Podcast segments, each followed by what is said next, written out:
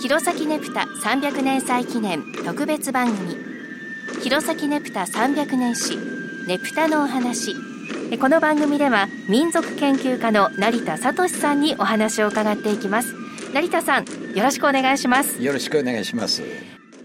審査が始まってでも審査は受けたくないという人がいたりと様々だったんですね、はい、で実際、はい、審査は行われたわけなんですね、はい、最初届け出があったのが、はい。200台近く警察には届け出が出ていながら、最初はもう10台ぐらいしか申し込みがなかった。それが最終的には結構たくさんのネプタがえー、審査を受ける、はい、ということになったんですね。支部、軍部合わせて242台の、はい、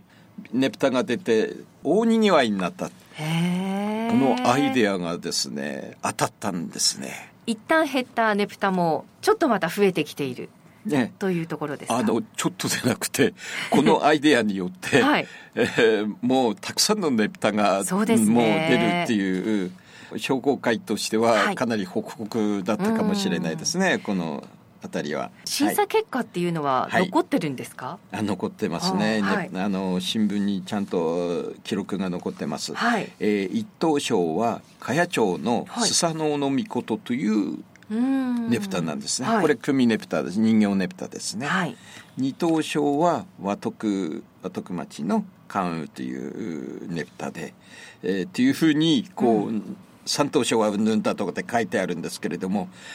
じゃあ扇ねぷたはどうだったかというと、はい、えー、当該当該ですから三等賞にも入らない当該だけども秀逸ですからいいねぷたとして6台ぐらいしか選ばれなかったんですね。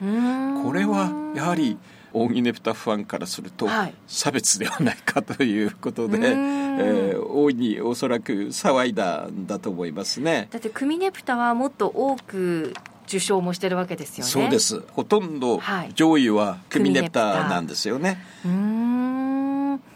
まあそこから現代では、はい組ネプタだけではなくて扇ネプタも審査はされていますね、はい、別々に行うとかっていう形が、はい、おそらくこの後は定着化すると思うんですけれども、審査事件というかこれをこう見ますと最初人形ネプタ組ネプタだけを審査しますということを最初歌ったわけですね。ですから当時やはり扇ネプタの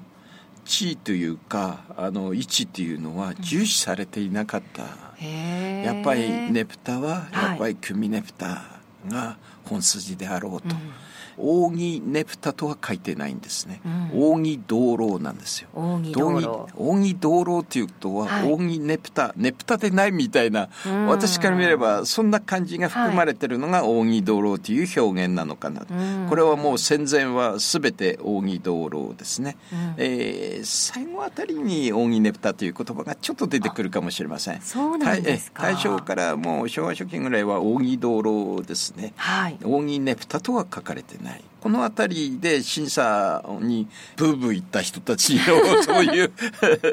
声が次第次第に、はい、えー、高まっていって、うん、扇ねぷたの地位というか重要度というかそれがこの辺からこう高まっていくような気もするわけですね。この審査はですね、はい、あの次の年の昭和5年もやられるわけですけれども、えーはい、この後もう世界的な大恐慌がありましてもう極端な不景気の時代に入るんで、えー、審査は残念ながら